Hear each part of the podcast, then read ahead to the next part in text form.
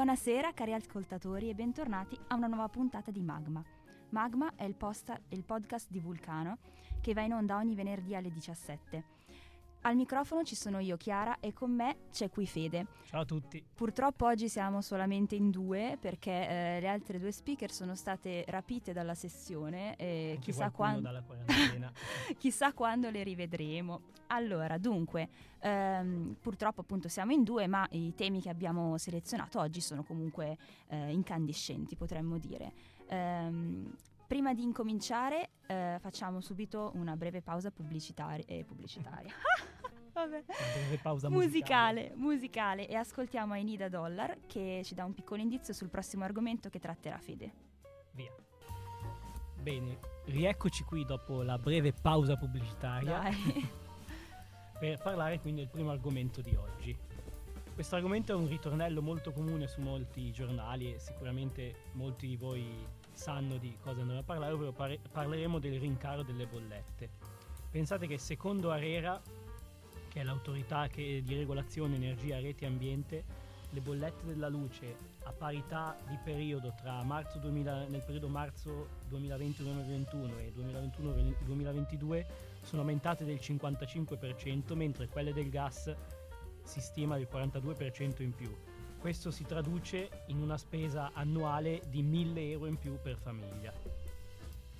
Per limitare l'aumento di queste bollette, il governo italiano ha stanziato un fondo di 4 miliardi di euro, limitandone quindi l'aumento. Pensate che senza questo fondo l'aumento delle bollette della luce sarebbe stato del 65% al posto che del 55%, quello delle bollette del gas del 59% invece che il 42%. Quindi è stato un intervento che ha sì in parte risanato la situazione, ma bisogna comu- comunque l'aumento c'è stato.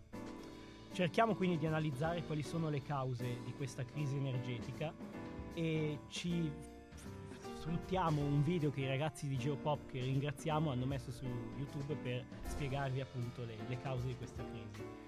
Intanto il primo motivo è che nel corso del 2021 il prezzo del gas è aumentato, pensate, quasi il 500%. Questo vuol dire che si è praticamente quintuplicato. Un secondo motivo è legato, diciamo, al cambiamento clima- climatico.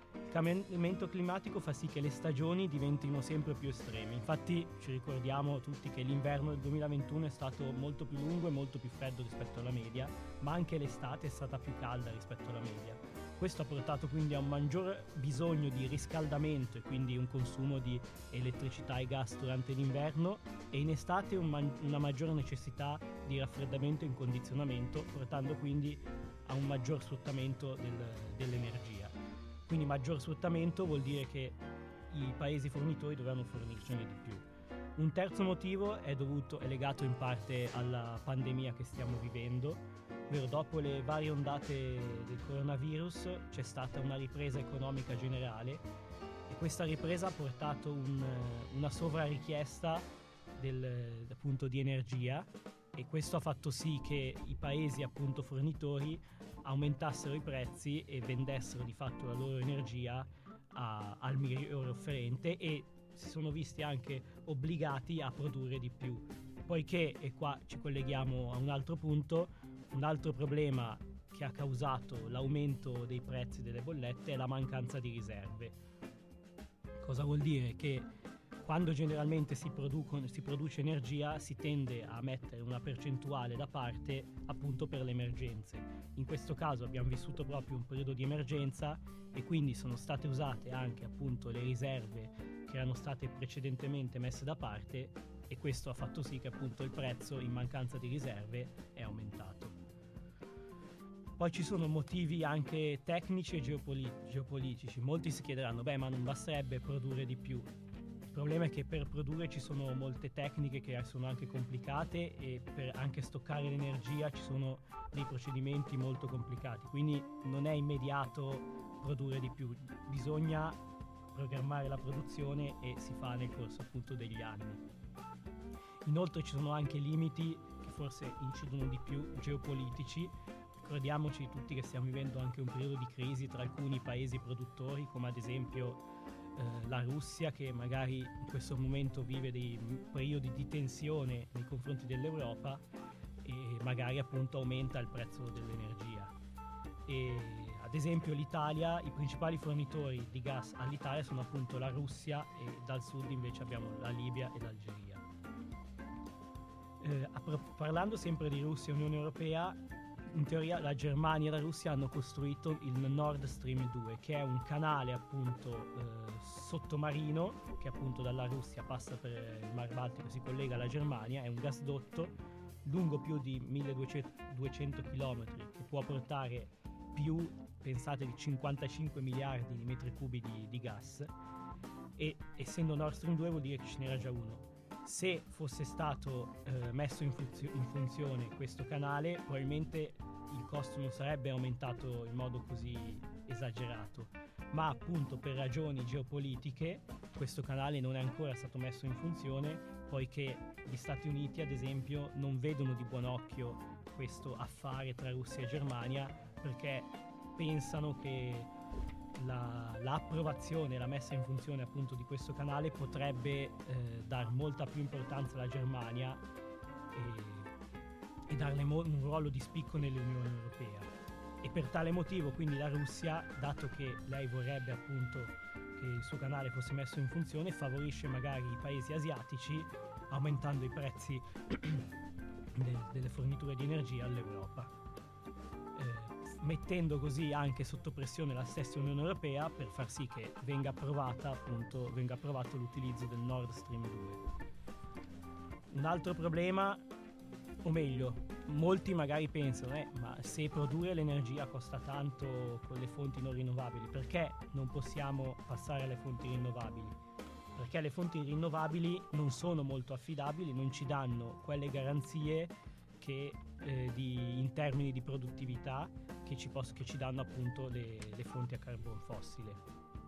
Ad esempio la Gran Bretagna, di solito i paesi anche del nord della Scandinavia fanno affidamento alle loro centrali eoliche che hanno nel mare del nord e nel mar Baltico, ma l'anno scorso è stato un anno dove c'è stato poco vento e quindi questi paesi hanno per forza di cose dovuto richiedere anche loro, acquistare anche loro quantità di energia dai paesi fornitori e questo ha portato a un'ulteriore crescita appunto del, dei prezzi.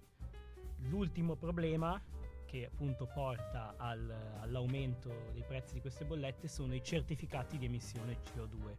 Cosa sono questi certificati? Sono certificati che attestano che un certo impianto di produzione rispetta certi standard appunto per evitare che in, vada a inquinare troppo.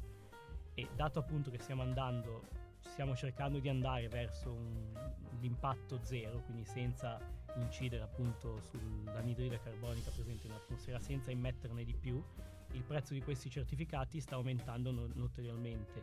Però chi vuole produrre energia, questi certificati li deve per forza di cose acquistare, altrimenti non la può produrre e quindi il fatto che acquistino i certificati a un prezzo maggiore alla fine è rispecchiato anche sulle nostre bollette. Quindi abbiamo visto chiara che ci sono tanti motivi che hanno portato all'aumento di queste bollette, mm, non ci sono strategie per diminuire i prezzi dell'energia a breve termine, ma un modo che potremmo fare noi in Italia per cercare di evitare di dipendere da altri paesi eh, appunto qua, per quanto riguarda l'energia sarebbe quello intanto di diversificare le fonti da, di approvvigionamento dell'energia e cercare anche noi di diventare produttori di energia. Non è un processo facile perché richiede anni, però pot- dobbiamo metterci l'impegno di, di farlo perché così in futuro evitiamo magari che si verifichino di nuovo queste situazioni. Bene, adesso dopo questo discorso sulle bollette vi facciamo una breve pausa con un'altra canzone che si intitola Got Me di Poilo. Eccoci ritornati dopo un'altra pausa pubblicitaria. Mi è uscita così oggi, non so che dire. Allora, Fede ci ha parlato eh, di un discorso diciamo, molto ampio che eh, trattava anche del benessere del pianeta, il nostro benessere, il benessere delle nostre case. E io ora eh, mi aggancio a questo tema anche eh, parlando soprattutto dell'aspetto economico che può avere il benessere mi riferisco in particolar modo a tem- un argomento che ha acceso il dibattito ulteriormente in maniera anche insomma po' provocatoria eh, e sto parlando in particolare del famoso bonus psicologo.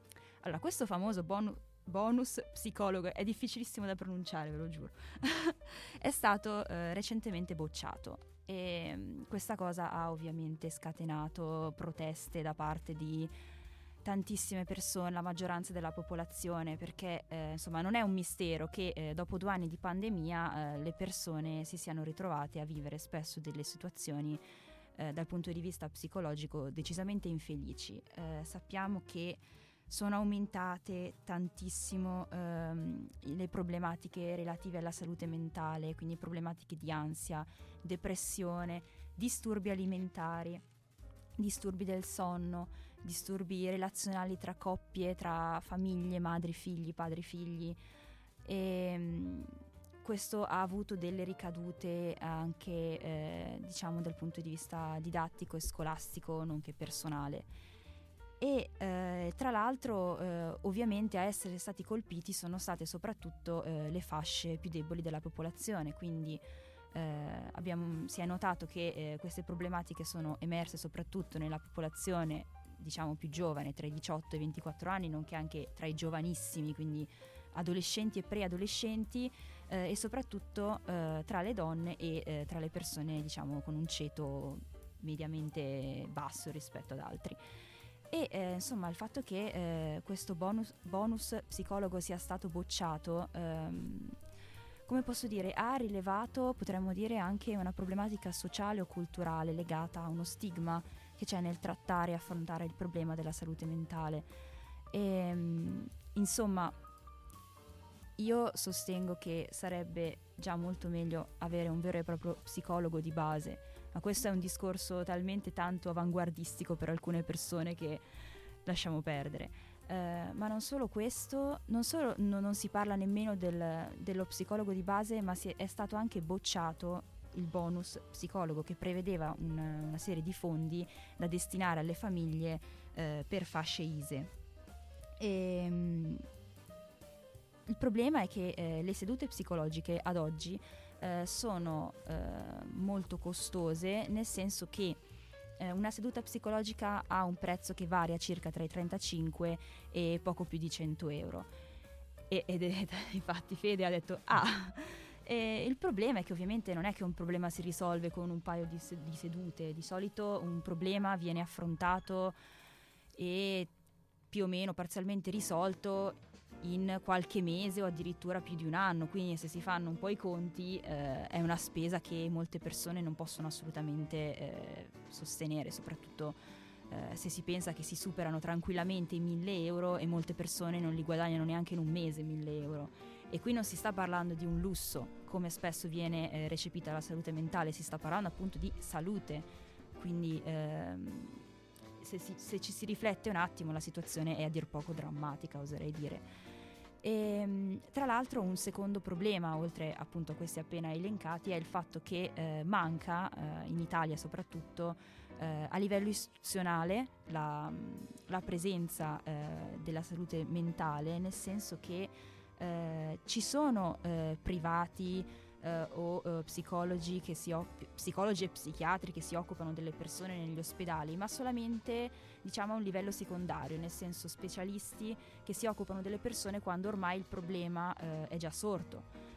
Nel caso per esempio invece della salute mentale a livello primario, quindi un discorso di prevenzione, di ascolto eh, per le persone della, nella loro quotidianità e nei problemi che sorgono soprattutto nei periodi eh, più cruciali della vita come l'infanzia, l'adolescenza, eh, insomma queste, queste problematiche che molti trovano meno importanti che però se trascurate eh, invece possono portare a qualcosa di più grave e in questi casi appunto si è notato che c'è veramente uno, una scarsissima attenzione, uno scarsissimo interesse e eh, insomma il discorso psicologo di base sarebbe, sarebbe molto sarebbe bello. Molto interessante. Ma se posso dire anche una cosa su questo argomento, che secondo me è un altro problema è che co- come viene vista la figura dello psicologo in Italia e che molta gente magari ha paura a dire vado dallo psicologo perché poi magari si sente giudicata come dire ah va poveretto questo ha bisogno di aiuto ma in realtà come noi andiamo, giust- come giustamente hai detto te, è salute, quindi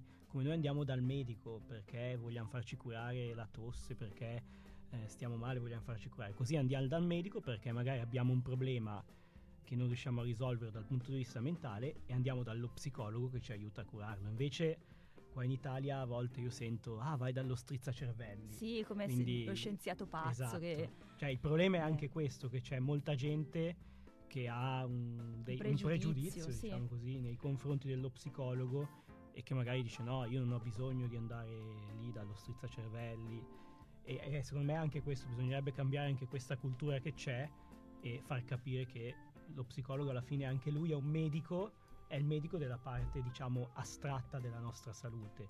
Ci sono i medici che curano il nostro fisico, che potremmo definire la parte concreta, e gli psicologi sono medici che curano la nostra parte astratta.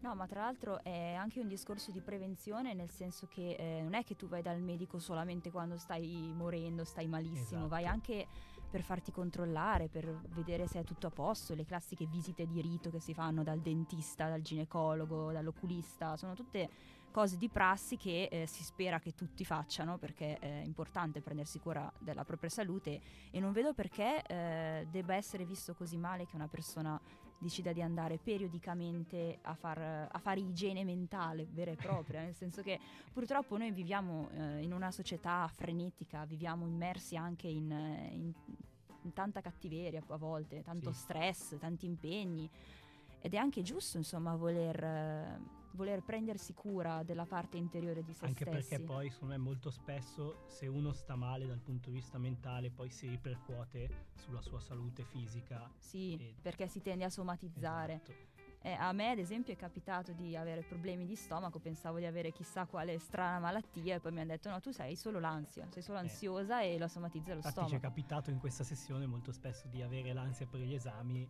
e contestualmente ci veniva un bel mal di pancia. Sì, poi vabbè, problemi a dormire. Esatto. Il problema è che mh, mm, sono cose che possono essere risolte, o comunque mh, mm, sarebbe giusto almeno avere il diritto di esatto, poter sì. provare a risolverle. Poi ovviamente la scelta è individuale, però io non credo proprio che sia giusto che così tante persone non possano accedere a, un, a quello che di fatto non è un lusso cioè, esatto. non dovrebbe essere un lusso. Quindi alla fine diciamo che i problemi sono uno il costo forse troppo elevato. Sì, è una mancata sedute, rete istituzionale esatto, proprio di... E anche forse ancora di più la cultura che vede di, di, cattivo gusto il fatto che tu vai dallo psicologo. Sì, poi, comunque adesso in questo si sta facendo già qualche passettino sì, avanti sì. perché il fatto che comunque sia Se stato parli, proposto comunque... un bonus psicologo, esatto. dai è già qualcosa, però il fatto che l'abbiano bocciato così senza rendersi conto, poi dopo due anni di pandemia, insomma, non è che eh, la cosa sia, sia, proprio da sottovalutare. Quindi... Speriamo che facciano, come hai detto te prima, lo psicologo di base come il medico di base, così che tu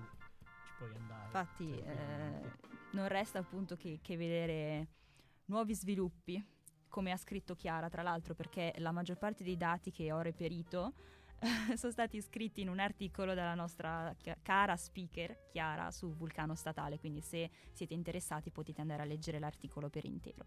Nel frattempo facciamo un'altra pausa. Sperando che qualcosa si smuova sotto questo punto di vista, vi facciamo una pausa con la canzone Dreaming of Me. Rieccoci qui dopo quest'altra pausa pubblicitaria e parliamo adesso dell'ultimo marco argomento della puntata di oggi, che con questo argomento sicuramente ne sarete tutti al corrente, ovvero è l'elezione del Presidente della Repubblica. In, iniziamo col dire di cosa si occupa il Presidente della Repubblica. Il Presidente della Recu- Repubblica italiana è il garante della Costituzione. Cosa vuol dire? Che lui sorveglia l'operato del governo affinché rispetti appunto le leggi e i diritti prescritti dalla Costituzione, quindi che rispetti appunto i diritti dei cittadini. Quindi infatti spesso sentiamo ultimamente questi decreti legge, vengono sì eh, decisi dal governo, ma poi è il Presidente della Repubblica che deve controfirmarli per, affinché appunto vengano approvati. Se la sua firma non c'è, eh, vuol dire che appunto teoricamente il decreto non rispetta appunto la Costituzione. Passiamo adesso a qualche aspetto ancora più tecnico di come avviene l'elezione. Allora, intanto il Presidente della Repubblica, una volta che viene eletto, ha un mandato di sette anni. Infatti Mattarella, appunto, è stato eletto nel 2015, a gennaio 2015.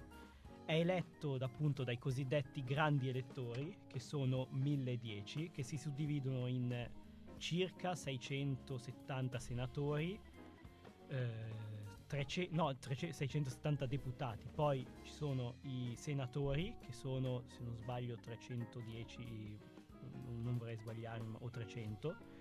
Eh, poi ci sono appunto i senatori a vita che sono nominati a sua volta dal Presidente della Repubblica e infine ci sono i delegati regionali che generalmente sono tre per regioni. Eh, la seduta di voto appunto avviene nel, nella, alla Camera dei Deputati a commissioni congiunte ed è presieduta appunto dal, pres- dal, Presidente della Camera che convoca i parlamentari appunto affinché avvenga l'elezione ed avviene appunto a voto segreto. Eh, il Presidente viene eletto se riceve appunto la maggioranza assoluta nei primi tre scrutini, cosa vuol dire che almeno i due terzi, quindi in questo caso specifico almeno 670 83 parlamentari su 1009 votano appunto un candidato e dal quarto scrutinio in poi se almeno il 50% più uno appunto vota un candidato. Quindi nel nostro caso i grandi elettori in totale sono 1009 e quindi la maggioranza si ha con almeno 505 elettori. Il Presidente della Repubblica affinché possa essere eletto deve avere almeno 50 anni e deve godere appunto dei diritti civili e politici. In questi giorni abbiamo sentito tanti nomi, Chiara, di, di, presidenti che potrebbero essere eletti, a partire da Berlusconi, Draghi, tanti altri nomi. Oggi si parlava di, della Casellati, che è l'attuale presidente del Senato, ma abbiamo sentito anche di alcuni nomi, alcuni personaggi che sono stati votati che probabilmente non c'entrano molto con la carica di Presidente della Repubblica, perché magari sono attori di un certo stile oppure presentano programmi in tv. Quindi io quando a volte sento, sento questi nomi qui che vengono votati, magari penso se venissero eletti veramente farebbero meglio sicuramente di certi politici.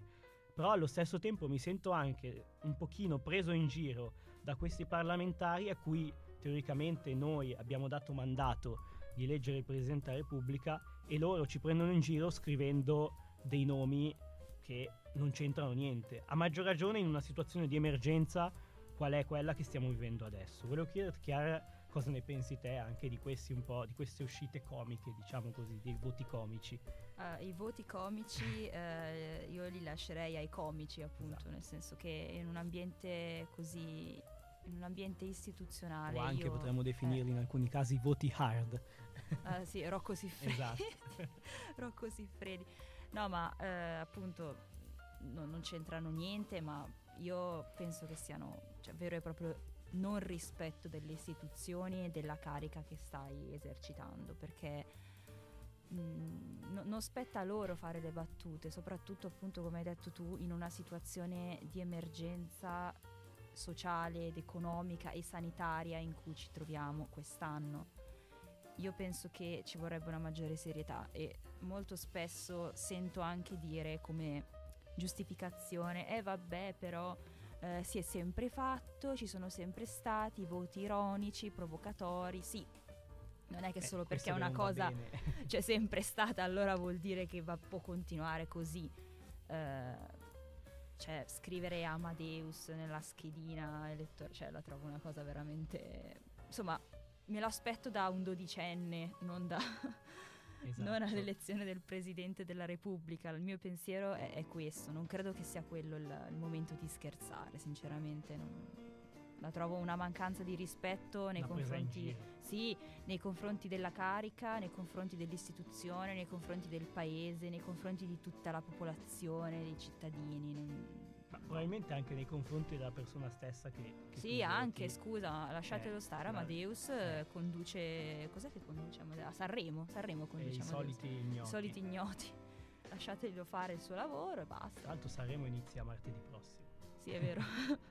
no, ma infatti ero, cioè, io mi immagino eh, Amadeus tipo che segue e, e tipo, ehi.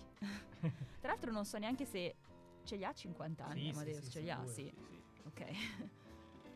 E nulla, adesso... Adesso prima di concludere vi lasciamo con un'altra canzone dei Queen che è Another One Bites the Dust. Eccoci tornati, eh, Si è appena conclusa un'altra puntata di Magma. Noi vi ringraziamo per averci ascoltati e eh, vi aspettiamo con piacere venerdì prossimo, sempre alle 17 su Radio Statale. Vi ricordiamo inoltre che potete riascoltare questa puntata e tutte le precedenti puntate sul nostro canale Spotify ehm, e abbiamo anche una pagina Instagram, Magma eh, trattino basso, basso su Radio Statale, eh, dove appunto potete trovare i riassunti delle nostre puntate, altri contenuti e il link per accedere a Spotify. Noi vi salutiamo, vi ringraziamo e ci vediamo alla prossima. Sperando di aver eletto un presidente. Esatto, sperando di avere un presidente degno di questo nome. Buona domenica a tutti.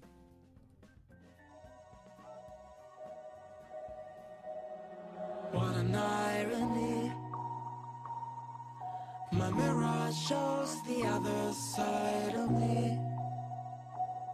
All these ones and zeros, nothing in